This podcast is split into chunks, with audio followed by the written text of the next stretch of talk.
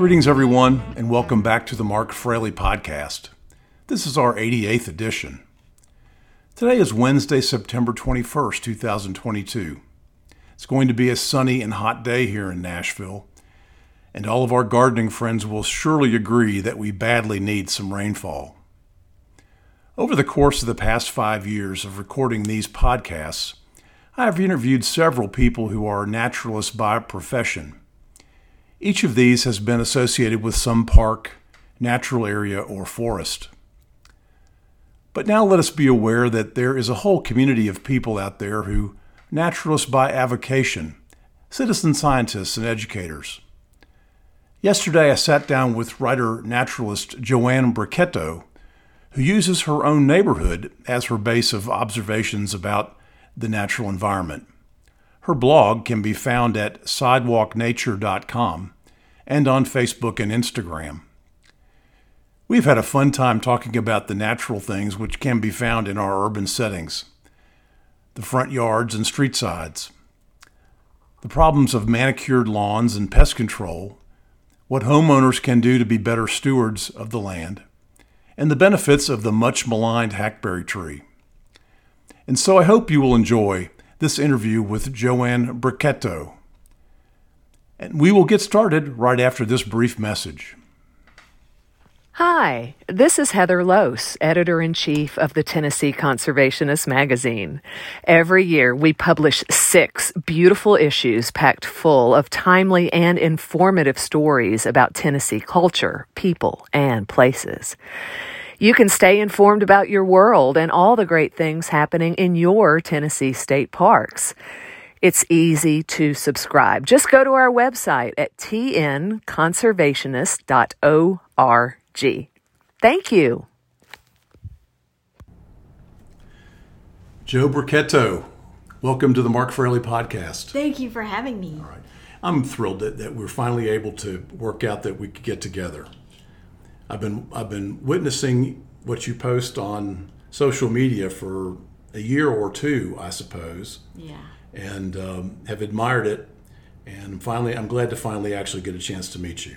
Delighted. It was fun to to uh, to walk around in our yard just a little bit before we got started, and we'll talk about that experience here in just a second. Oh, good.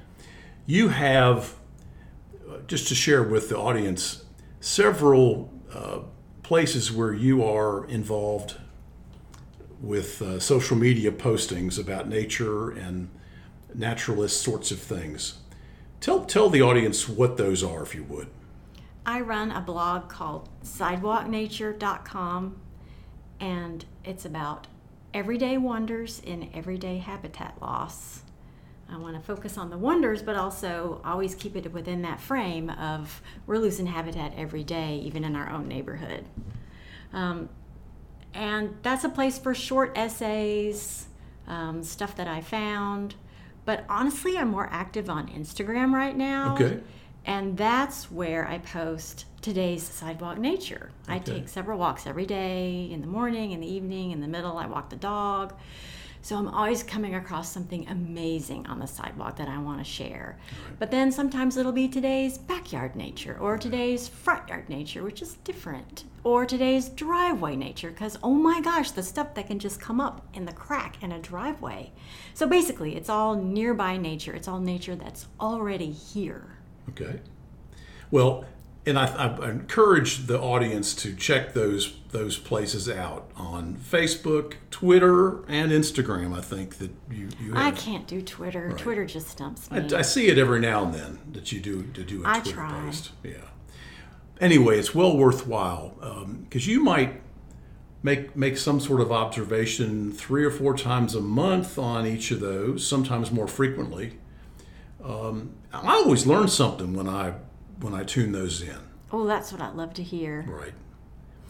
So, let's learn a little bit about you as we get started. You know, one of the things that you know we in, we interview individuals who are involved in conservation and natural resources and uh, uh, you know allied topics such as that. Right. And I'm always curious about what got you interested in that.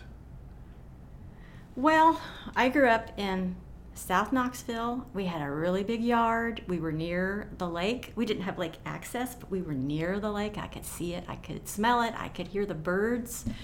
The street from our house, if you looked really carefully, you could see the Smoky Mountains, which was one of my favorite places to be. My dad was a a scoutmaster before I was born, so he made sure we had a lot of time in the Smokies.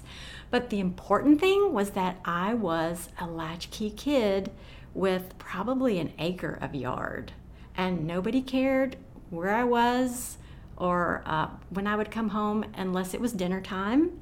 And my mom had an iron triangle with a little iron beater and would just stand in the yard and beat the heck out of it, and I could hear it all the way up the street where the hickories grew, and I would come running home. So the important thing was I had free time, unsupervised time, in a fabulous kind of wild yard And you just got out there and explored. every day. Okay. Every day. Fantastic.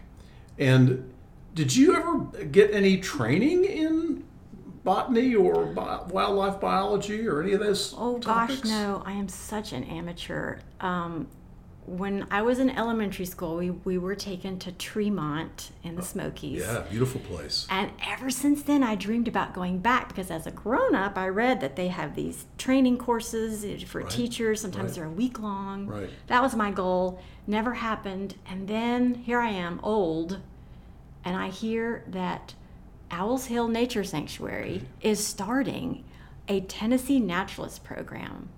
And I email, I'm too late, but I get in the next year, which is the second year of its exis- existence. And that was the game changer. Got you. Yeah. And when was that? What year? That was, was, I got my certification in 2012. So, okay. yeah, So ten years ago. 10 years ago. Yeah, And now there are 11 chapters across the state, not just that one. Fantastic. Yeah. Now, is that is that something that um, just any citizen can sign up to do? Anybody. Okay. Yeah. And now they've made it easy. You know, they have different days, different times, different configurations of the courses. If you're disabled, they'll figure out how to make it work. It's awesome. Well, you know the t- the training has has took, so to speak. It took. Yeah. Um, as we walked around the yard today, um, and and and from your posts, I know that you you know you're familiar with the Latin nomenclature of in botany, and um, you're you're really into the details of those things. I am. Okay. I want to know everything about my plant and animal neighbors. Fantastic. You are also involved in the the Native Plant Society here in Tennessee. Right. Tell us about your involvement in that. Well, gosh, it was about it was about 10 years ago then too. I noticed they didn't have a Facebook presence. So I said, "You guys need a Facebook page." They said, "Yes, make one." So I did. That's really how I'm in there. I help do their publicity stuff. And I go on as many field trips as I can. Right. Well, and that's how you and I first got in touch with one another. Um, I was interested in interviewing someone from the Native Plant Society, and Yeah. you assisted in arranging that interview with With Bart Jones, with Bart Jones from West Tennessee. That's right, Yeah. and it was a lot of fun. Two or three months ago. Yeah. yeah, lots of fun. All right, so let's talk a little bit more about this nature at home topic. Okay. And what what are you trying to encourage people to do? Oh, what a good question. I'm trying to encourage people to find the nature around them, to know that nature is where we are and we don't have to go out to find it. We there's nothing wrong with going out. I used to always go. We would go to Warner, we would go to the Cedar Glades. We have so many amazing Cedar Glades. But nature is everywhere. And if we only think it happens out there in these already protected places in the metro parks, in the in the state parks, in the uh, Division of Natural Areas, all these places that are already protected, if that's where nature is, then why do we have to protect anything else? So if they can see the nature around them and wonder at it and love it, then they can treat it better. That's okay, super. But you have to mm-hmm. first be aware, You have to first be aware. right? Do you think that that the ordinary citizen just really lacks awareness of, in, about the natural world? Oh my gosh, yes. So there's plant blindness. which is a thing. I mean, we just see green and we don't see individual plants. Have no interest in meeting them, knowing the difference between this or that. But there's also all this fear with anything with okay, the word wildlife. That's a scary word to so many people. The word bee. Oh my gosh, it elicits such responses and it's not the kind I want. So you have all that fear to deal with. People think that all insects are pests. I mean, and if you say you are interested in an insect, say there's a spider or something that you're interested in, you're just curious, you look it up, and the internet will tell you all these ways to kill it. Even like entomology sites at universities, you scroll down and oh, there it is how to control. Control means kill. So it's just, there's just so much fear, Right. and we've got to get past it.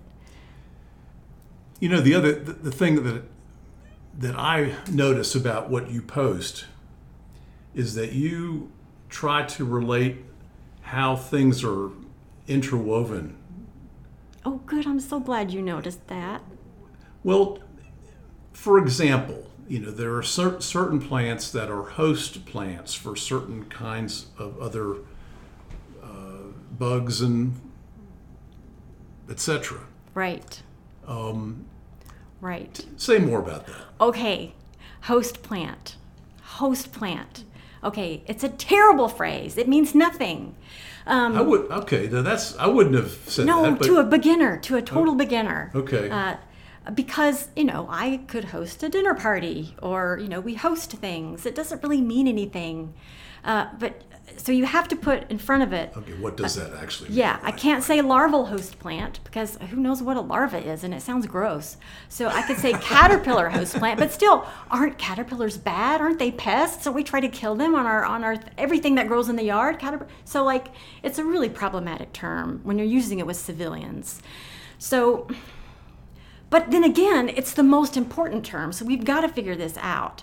And the best way I have found so far is with a show and tell. Okay, so I was at an event one time. It was in the spring. I had a Asclepias tuberosa, a butterfly milkweed, which is one of our native milkweed species. Species. It's got that gorgeous bright Goval's orange bloom to it.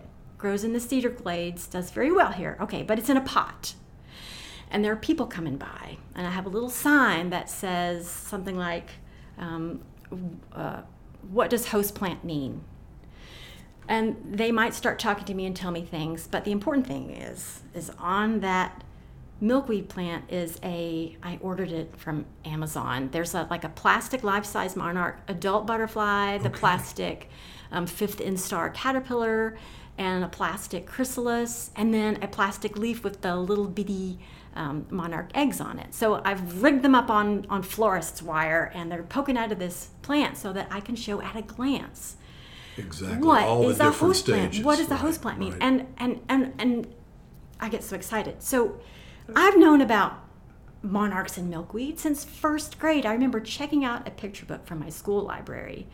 And yet it wasn't until decades later that I realized what that really means. Okay, even now, you look, you hear on hikes, you see online how monarchs like milkweed. Monarchs love milkweed. Well, okay, maybe they do. I don't know. That's not important. The important thing is monarchs need milkweed. If they don't have milkweed, there will be no more monarchs. So forget the like and love. Monarchs have to have milkweed in order to reproduce. Period. Right. So that's my opportunity to show people. And they get so excited, especially when they learn that about when the monarch female is ready to lay eggs. What does she do? She flies around our yard looking for the right plant and she lands on each one until she tastes with her feet what is a milkweed and then she'll lay her eggs. That's just magic. and will will crawl across 10 or 15 other plants not tasting that Right. and, compl- and and so they're Oh. not they don't they're not food to her Exactly. Right, She'll right. land, fly to something else, land, fly to something else, Right. land, fly to something else until she finds that milkweed. right and so most of the of the trees all of the native trees are host to something I know that is so amazing, and we can thank Doug Tallamy for bringing this to like the civilians. I mean, what a game changer that was! the the book um, "Bringing Nature Home" That started it. is the one- is the book that started it um, and made that connection for civilians like myself. Right. You know, and my first interest was in was in birds Yeah. and learning from that book Right. that birds that are feeding young birds, new hatchlings, will feed them not seeds No. but bugs. Right. And um, unless we have native trees, we don't have bugs Nope. for the birds. Bugs are the baby food. That's exactly Unless you're a finch, I think that's one of the only exceptions. Finches can feed their baby seeds, but that's well, about it. I just learned something again from you there. Uh, I wondered about that because I, I see the goldfinch feeding all the time on on uh, the coneflowers and other Yeah. flowers in our yard, uh, and they're wonderful to observe. But um, so anyway, if you um, anyway, you're observing what you see in your yard right. and learning about it. And what you said about birds. So birds got you started. Mm-hmm. Butterflies got me started. It doesn't matter where you start. Um, but those are the two, honestly, those might be the two best. I have a friend who doesn't really care about nature, never really goes outside. And she admitted to me she only cares about pretty nature. So I said, okay, what's pretty to you? And she said, butterflies and hummingbirds. Well, that's awesome. Right. She's halfway there. if she just does something to help the butterflies or the hummingbirds, not even both, she's going to be helping everyone. Yes, of course, in the back of my mind, I think gateway to conservation. You know, I'm very teleological about this because I want you to keep learning and snowballing and just be this, you know, conservation uh, advocate. But it's okay if she just does one thing then she's way ahead of the game. you're um, you, you used the term earlier about was it green blindness or, or Plant, blindness? Yeah. Um, and I, I've observed that a great deal. Um, the, but the also there's a flip side to that. Is if you once you become aware of what you're seeing in the green world, Yeah. Um, you become aware of the problems that Oh are, my are out there that other people don't that other people don't see. Am I right? When when we took our daughter when she was little to the Mossy Ridge Trail at Warner Park, we would we would we'd be on some ridge top that she called the magic place. Can we go to the magic place? And then, oh my gosh, years later, I realized why was that place green 365 days a year? Because of the periwinkle. It mm-hmm. was the winter vinca minor. creeper, yeah, there was winter creeper, the yeah, euonymus. yeah. There was privet. There was the bush honeysuckle. So yeah, yeah. When you sometimes you you know so much that it's it's really disheartening. I took a guy whose name I will not mention, who was a candidate for mayor some 20, 25 years ago, on a hike in Warner Park uh, just for the purpose of showing him what was there that shouldn't be there. And then took him on a ride around our neighborhood Yeah. to show him the same plants. You know what what is bush honey bush honeysuckle? What is privet? Chinese privet?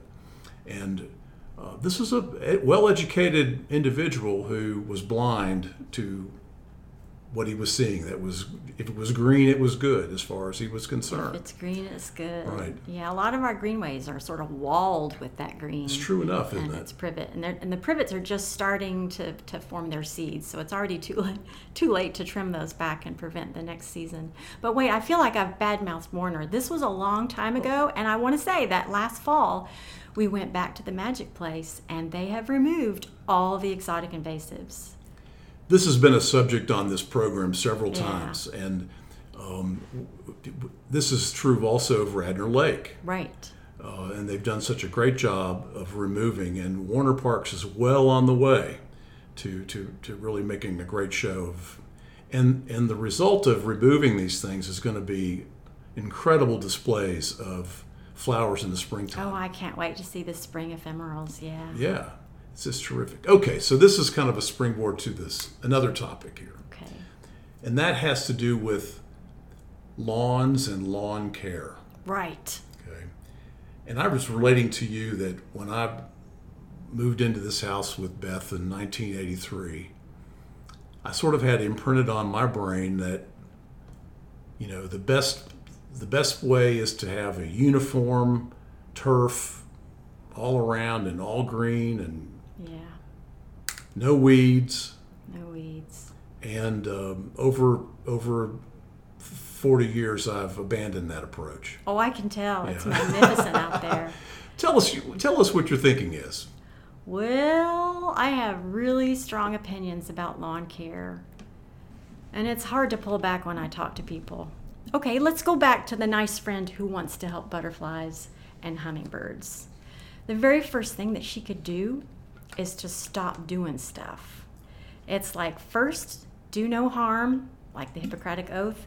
If you can just stop poisoning your lawn with pesticides, with herbicides, with fungicides, with um, with especially petroleum-based fertilizers, but maybe any fertilizers. Can you please stop irrigating your turf every damn day on a timer, rain or shine? Um, can you stop seeding? Can you stop mowing so close to the ground? Can you please stop with the leaf blowers?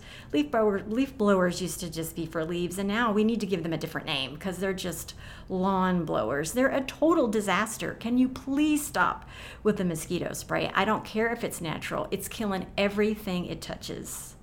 So just stop it. You're saving money. Um, you're saving time. You're saving the planet for all of us. And you're helping your pretty nature. You're helping all the butterflies and all the birds in your yard and all around you. When you know, I, I'm, I could tell you what I see when I see a yard that's uniform and all the same species and Yeah, of fescue or right. Bermuda. When you see that, what do you see? I see an ecological, ah, I can't say ecological desert because deserts are functioning ecosystems. I see an ecological nightmare.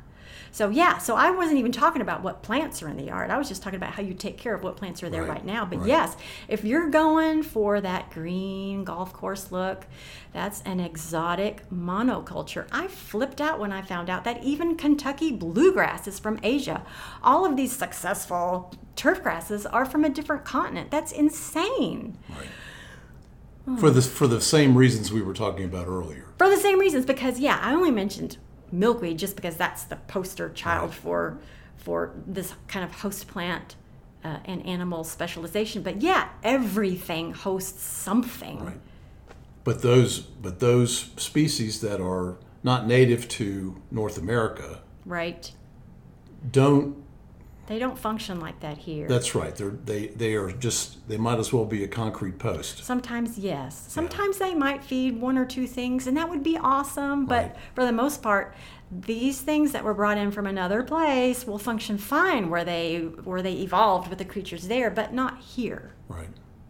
So what do people do that want to transition from um, that concept of of the the uniform turf grass lawn Right. and they want to start to make a contribution to the overall environment and to the ecosystem around them. How do they start? How do they start? Well, they need to start by stopping all those practices All right, that I mentioned, right. which is really hard to do because we're supposed to do that. We're frightened into doing that. I get postcards every day about how I need to kill the pests in my yard. It's not safe to go in my own yard. So, so first, just stop it. Stop doing the bad stuff. Save money. Save the rest of us. But then the possibilities are endless. It just depends on your style, on how much money you have, how much time you have, how much knowledge you want to have. I mean, the easiest thing to do, I think, is again back to Doug Tallamy.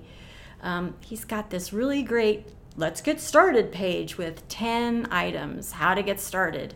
I would personally order them differently and start with number one with get rid of the pesticides and your herbicides. His, his is like way down seven or eight. I would put it number one.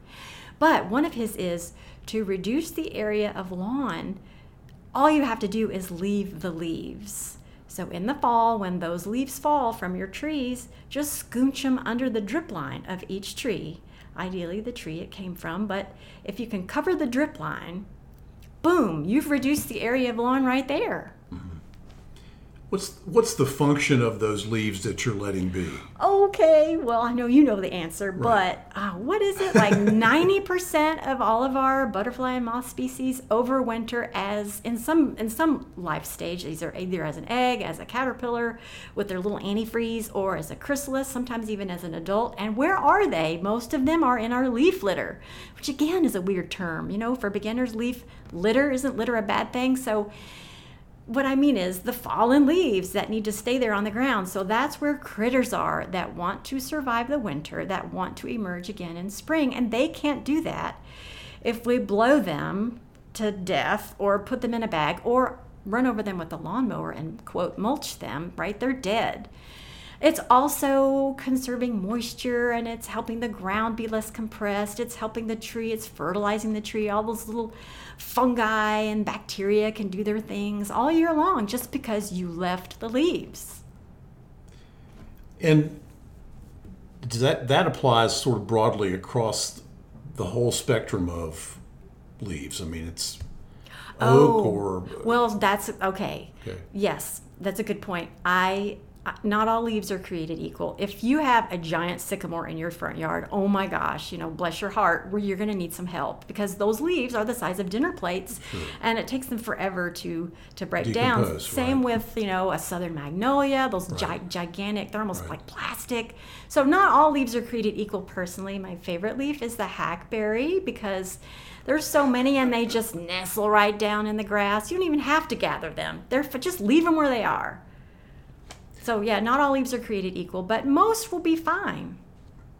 You know, in in Nashville, we have rules and regulations about what people can do with their lawns and their yards. Yeah. You're familiar, Yeah, the metro ordinances and Right. such. Yes. right? Any thoughts about about that? Um, not not that you need to critique the ordinances. Um, I would, but any any ways any ways around that? Now wait, as far as I know, isn't it like 12 inch? Anything over 12 inches is considered weeds and must be removed. Something you know, I haven't But- read the law recently, but I, I kind of think that's that's what it is. But you can get around that with with what they call cues for care. You know, with your hardscaping, or if you mow around this bed with your like you and your beautiful big bluegrass and your little bluegrass, like it's obvious it's in a planned and planted bed. Metro's not going to come knocking on your door. But if it's just growing wild and crazy, then yeah, it's going to be a problem. Right. So it just takes a little bit of care. People need to become knowledgeable about what they see in their yards. I mean, what's what's in their yards. I'd love that. I'd love that. I need maybe hire me as a consultant. I'll come out and tell you what's. That's what I found out because when I wanted to reduce my lawn, I had to figure out what was there. Sure. And of course, I'm on my hands and knees, combing through and discovering all these things I didn't know were there, like like what we saw in your yard. These sedges, these amazing native sedges that are in everybody's yard, unless they've had sod put down or or you know done a lot of things to their yard which uh, but but but if it's just an old kind of unkempt yard you've got a huge mosaic of stuff out there It's it's in the seed bank in the soil. it's there yeah Right. And will come up if left to their own devices. Yeah, but a lot of it's even like okay, say you have a lawn care service and you have the pre-emergent herbicide and the post-emergent herbicide. So herbicides are killing everything that's not a monocot, right? It's killing everything that's not a mon- right. Yeah, like grasses and sedges and corn, but we're not talking about corn. But my point is that even if you've got these herbicides, go look. I bet you've got the native sedges nestled in there with all that dumb exotic turf grass. So just pull up the turf grass or pull up the dumb monkey grass or the liriope or the dwarf mondo grass, and that's what's left. These beautiful cascades of native sedge. Where do you go uh, for information when you're trying to learn yourself about what you see? Well, if it's in bloom and it's not a tree, I used to start always with the field guide from the Tennessee Native Plant Society, Wildflowers of Tennessee. Can't beat that. It's got a color key, it's awesome. Um, gosh, good question. If it's if it's a tree, well, I have so many field guides at home. But nowadays, I do since I kind of know more than I used to. I always have my phone with me, and I've got iNaturalist installed. Gotcha. Gotcha. You think that works good? That works great for me because I'm not just curious about, hey, what's this thing? I also want to record this observation. Okay and put it in iNaturalist so that if anybody is studying whatever they want to study and my thing happens to help them, they can use my observation. So it's an easy way to be part of citizen science. And I get what I need because I get an ID and I get confirmation for that ID if someone agrees with me. I got you. Now, you were talking about the hackberry tree. Yeah. And I know you've got a special interest in the hackberry. You you're involved in, in doing some writing about the hackberry. I do love the hackberry. Right. You know, I did hear this this sort of folk folklore about the hackberry and how it got into the South. Okay. That it was Yankee soldiers that brought the hackberry in on their boots from the North. Have you heard that? I have heard that, and it's, it's a cute story. I don't know how how true it is, but I'll take any hackberry story that doesn't involve just cutting them all down. Seems seems like the hackberries have been here for well, and there's a several southern, thousand more years than that. Yeah, right? there's a southern hackberry and there's a northern hackberry. Oh, I didn't realize that. Right. So the Okay. northern hackberry is is occidentalis, and the southern hackberry is laevigata. Those are the two species of the genus, which Okay. is Celtis or Celtis, depending on how you pronounce that first letter C. And then we've got a dwarf hackberry, which is a third species, and that happens in our cedar glades. And I never, at first I thought, well, it's just dwarf because. You know who can grow in a cedar glade? You're, you're shimmying out from But some it's little crack. genetically It's a genetically different plant. Wow, interesting. So we've got three different species, and because of where we are on the uh, in the country, uh, it was Dr. Crawl at Vanderbilt University. I, someone told me that he once called uh, Middle Tennessee um, a swarm of hackberries because this is where the species overlap. We've got it all. We've got the northern, we've got the southern, Oh, really? Okay. and they they uh, you know they mix and mingle in their genetic material. So we've got all these hybrids that just happen. We're a swarm of hackberries. And what is the what is the place in the in the ecosystem that the hackberry holds? Well, it's just a good old native shade tree. It, according to the Tallamy chart, to our um, our zip code, it can host 49 different butterfly and moth species. Oh, and there's that word host again. What does that mean? That means that 49 different species of butterflies and moths can run around and look for hackberries, and when they find it, they will lay their eggs on hackberries. And, and, And hack- eat the leaves. Uh, oh, yeah, sorry. Yeah, when the yeah. eggs hatch, the caterpillars will stay there and eat and eat and eat until time to pupate. So their entire And life, they just eat. Some. Now, have you ever seen a caterpillar make a big mess? There's not much mess there. Well, they sometimes drop on cars and make. No, now, if you're talking about mess dropping on cars, it's not the caterpillars that are doing it. I can tell you what that mess is. Tell me what not- that is. Oh, wait, I'm not done with the Oh, okay. butterflies. Pardon me. so some of our most beautiful local butterflies happen only on hackberry, like the hackberry emperor and the tawny emperor, but there are other ones too. There's the question mark, the red spotted purple. There's the eastern comma. Oh gosh, there's so many more. Oh, the American snout, only hackberries. These are types of Um, These are types of color. No, not even moths. Not even moths. People hate moths because moths eat your clothes. That's what you think, right? No, these are charismatic butterflies that if you see flying around your garden, you think, oh, isn't that pretty? That's pretty nature. Well, to protect that pretty nature, stop cutting down the hackberry trees. No, the mess comes from other creatures, I'm sorry to say. Um, the mess that makes people hate hackberries Yes. is the hackberry woolly aphid, which was That's right. accidentally imported from China not too long ago. It was like in the early 90s. But the hackberry woolly aphids specialized in Chinese hackberries. Now, Chinese hackberries in China make awesome bonsai trees, by the way. So maybe that's how they were brought over. I don't, but I think there are a lot of uh, Chinese hackberries in California. Somehow these pests, now these are pests, these are agricultural mm-hmm. pests, these little aphids, little fuzzy woolly aphids that look like they're wearing little, little fluffs of wax. They're the ones who suck the hackberry leaves and then, pardon me, but when they poo, they poo out the honeydew, that sweet stuff that the ants love to harvest. And the honeydew's not even the problem. The problem is when the honeydew drops on stuff, it makes that black sooty mold, and that's what people hate. Yeah. If you ever get that on your on your car, if it was in, in a parking lot where there's a hackberry tree, it can be it can be difficult to, to get off. Your Well, car. right plant, right place. We- Exactly. nobody wants a hackberry tree over a driveway, a parking lot, or your house. right. Yeah. So tell us more. Um, well, you know, I hate to say it again, but another mess people hate about the hackberry tree comes from the berries, which are looking pretty good this year. We've had some lean years lately, but um, if a hackberry is healthy and it's having an on year, it can have a lot of berries. Um, and if you find some that look kind of garnet colored and look kind of fat, and they're within reach, take some down and give it a nibble because they can be delicious. Yeah. But the birds love them. And it's not just that the birds love them. Oh, we're back to the love and like again. The birds need them. In the wintertime, if you are a hungry cedar waxwing or a hungry American robin, or, you know, they, they stay here all winter. What is there to eat? Well, I mean, fly through green hills. What is there to eat? Are there maybe some berries left on your beautiful deciduous holly, which is a native? Great, but who else plants that? Not everybody. They've got nandinas. Well, guess what? Nandinas, with those gorgeous red berries, as we know, are full of hydrocyanic acid and can kill birds or at least make them ill. What do they see? So they see hackberries. They see hackberries. Hackberries are awesome nutrition for any kind of migrating bird or winter birds. Um, that I think, and the eastern red cedar with the little blueberries, those are the two native trees that keep our winter birds alive. So very cool. Yeah. Very cool.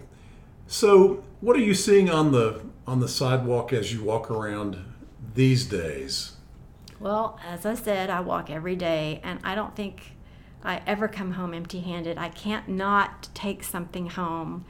Lately, I've been finding dead cicadas, and that's not sad. It's just because that cicada has lived out its full life. But um, luckily, I'm still hearing a lot of cicadas from dawn to dusk. That's just one of my favorite summer sounds. We have so many different species, each species has its own song. They're amazing. Um, so I'm finding dead cicadas. I'm finding pokeberries because now I I should say my sidewalks don't always take me by manicured lawns. My sidewalks take me by um, interstate bridges. I'll just I'll shortcut through trash alleys. This is where I'm finding the most biodiversity. Usually, are the places that nobody takes care of. Um, I I will go through vacant lots. But then again, more and more people, okay, here's some cause for hope too, are doing um, hell strip gardening. So the hell strip is that little strip of turf. It's actually a metro right of way between a street and a sidewalk, sidewalk. okay. So it's usually just grass, and the homeowner's responsible for keeping it mown. But sometimes people are putting stuff there, and there are some magnificent, there's some heavenly hell strips in the neighborhood. Things even with people food. So um, I, I don't. Um, Sometimes apple trees and apple trees, fig trees. There's this wonderful one nearby that has an herb curb, and the owner has planted culinary herbs, and she lets them flower. So she's not only attracting the pollinators that come to the flower, or sometimes like she's got carrot family stuff. She's got fennel, dill. Well, who eats fennel and dill? Black swallowtail caterpillars will use those non-native plants in the carrot family to lay eggs on. The little caterpillars are munching, so there's that. But she, but she invites people to come and take what they like. If you need, oh, I need a little bit of oregano for dinner, come and take it. It's just so friendly to everyone. And this time of the year, we're seeing um, acorns and uh, walnuts and uh, uh, all the fruits of these, all the various hardwoods that we have around Tennessee. Right. So for the people who will let a walnut stay in their yard, it's great. They just fall. Anybody can have them. The squirrels have have them. Um, I've sometimes I'm seen stealing walnuts from the curb and invited to come back with a trash can.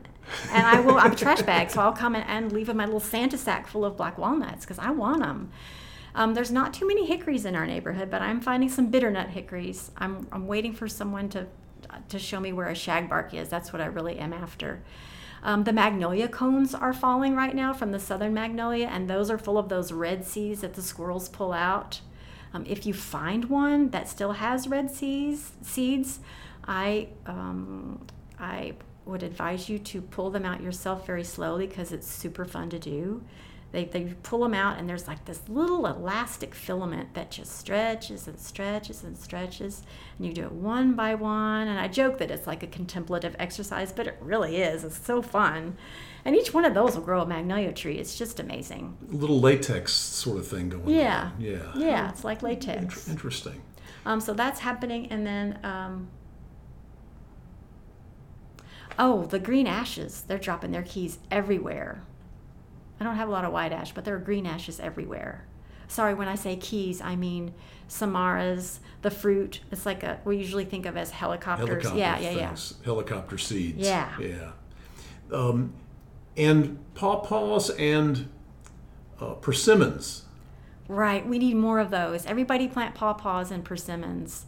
Um, I noticed your beautiful pawpaw patch in the backyard, and I have seen in my neighborhood two other people have pawpaws that I just recently noticed. I mean, they have very distinctive leaves. Um, I grow pawpaws, but there really needs to be more. It is my dream to have pawpaws and persimmons in our little pocket parks because that will feed people and animals with good native fruit. You know, um, Elmington Park is a park near us. Yeah. Um, and I think that they have actually planted some persimmons, but they're not the native persimmon. Oh they're, no, I have to go look. They're um, The Japanese? well, they're the they're the type that grow the great big persimmon fruit. Right. and they're that, that glossy sort of peach color, that little Right. shiny. Right, uh, which is not a native. No. Good to eat. They're fun. You know, beautiful fruit. Yeah. And, and a beautiful tree, not a bad tree by any Right. means.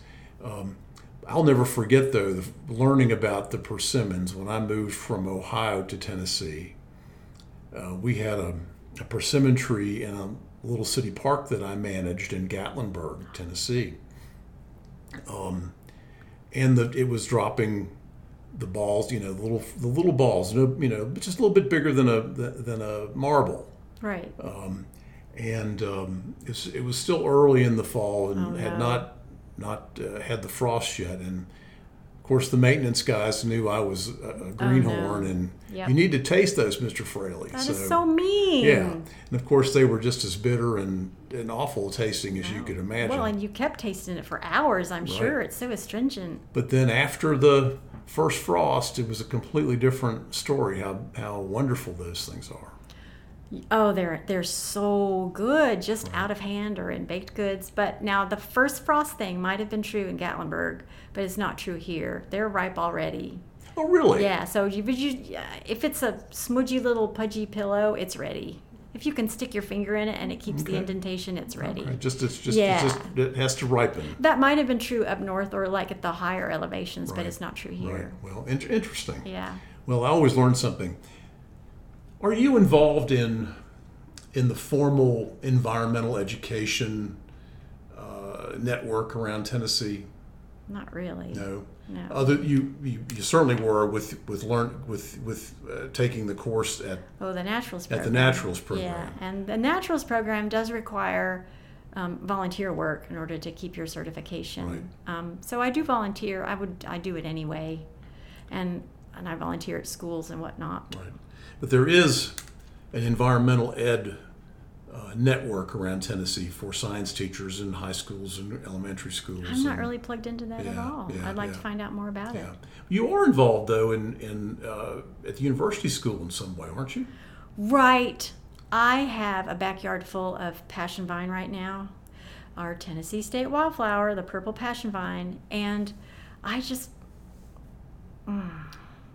That was my gateway to conservation. That was my. It wasn't the monarch and the milkweed. It was the Gulf fritillary butterfly and the passion vine.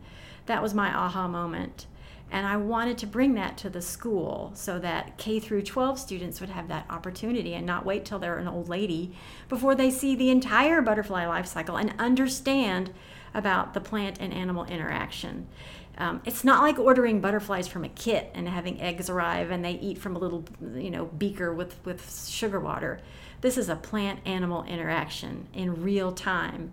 So I helped the kids put a native plant garden at school and we have a whole bed dedicated to the Gulf fritillary butterfly. We have a whole bed for the monarch and a whole bed for the black swallowtail too, because that way we've got the host plants. There's that term again. We've got the caterpillar host plants, and hopefully the students can see the whole life cycles in action. Well, okay, but not every student can go to the green roof roof and see all this stuff every day. So this year I brought the plant to a classroom. I have a friend who teaches science, and she said, Oh my gosh, yes, I want your butterflies. And I brought in a whole bunch of the plant, and the kids could see the eggs and each instar of the caterpillars, the hatchling, which is almost too small to see, and then they get bigger and bigger. They can see them molt out of their exoskeletons, they can see the chrysalises form and hopefully see the butterflies eclose and then they just open up a window and let it fly away. And why is that okay? Because that is a native butterfly and as soon as that butterfly flies out the window, it's going to have friends right there on the green roof. There's more up there and there's tons of its host plant up there.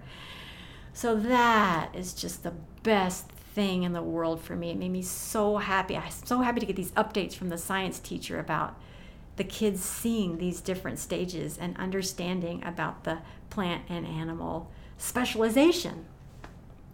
So we need to do more of that in our schools. Yes, please. Tell us, tell us. Well, I don't know. Another science teacher came to me in the classroom and said, You know, when I was going in school, going through school, 99% of my studies were from a textbook. We never had any field work. We right, never went right. outside. So we just need to get outside. We need to plant native plant gardens and observe, not just garden gardens, not just food gardens, which are awesome, but native plant gardens too. Right. You know, when, when I was growing up, I had the opportunity to to do a nature study type thing in the Cincinnati park system. Uh. And it was fine, but it was, in retrospect, sort of memorization kind of work, that, which they tried to make fun. you know, flashcards of what tree is this? Oh, ID. Right? So you're identifying so, things. And, you know, and it has paid off dividends yeah. over the years. Okay, I can know that's an oak. I know that's a, you know, a maple, and I know that's a sycamore. You know, the right. basic trees. But the connection between why that tree is an important thing in the ecosystem right. versus the honeysuckle bush that's growing in the in the same yeah. park. Um, we were never no no it never was opened up to us. No, and even now, I really try. If I'm leading a hike, I try to not name things right away because so often when you ID something, that's the end. Oh, that's the name. Okay, next like that's the only goal is to name something? That's the beginning. It should be the beginning. Because you want to know how that fits in with the community. Right. but um, but it is a beginning it is something a beginning. important to do. Yeah, yeah exactly. Because if you know the name you can look it up. Right. Yeah and talk to people about it. Right. Yeah. We, we mentioned Doug Tallamy and his book. Are there other books that you are looking at that are influencing you these days? Gosh, no. No. No, and honestly, I'm not reading the books. Um, I tell you, the, the, the National Wildlife Federation has taken his research, has taken Tallamy's research, and made it so easy to access. They've got their native plant finder. So if there's ever a plant you're curious about, uh, how does it function. You can look it up and it'll tell you exactly at least how many butterfly and moth species. That's again, that's only the beginning now. That's enough. That's enough. If you're helping those, that's enough. But now we're into specialist bees. How many specialist bees is that? What's a specialist bee? Well, I'm glad you asked. It's a bee who has very specialized needs. It can only feed their young with certain things. I mean, there's it just it explodes how many ways a plant can function in ecosystem. Right. So the National Wildlife Federation yeah. And they have a little certification program, don't they? For, Oh, they do, for and- backyard wildlife uh, plots. That's a great place sort to thing? start. Yeah. Yeah. with a little survey, and you can adapt it to. I adapted it to preschool, and the preschoolers were walking around with their little clipboards, seeing what what they had on the property and what they needed to have. Right. That that's a great exercise. It's wonderful. Yeah. And and that that information is readily available online if you just search for National They make it very Wildlife easy. Federation. Yeah, NWF, right? They make it so easy. Yeah, and they even have little signs that you can put in your Great yard. signs. Yep. Yeah. I guess as part of the strategy for warding off the the code uh, the code administration for violations of the Signage country grass good. thing is a good sign. Yes. This is a wildlife plot. Literally a good sign. Yes.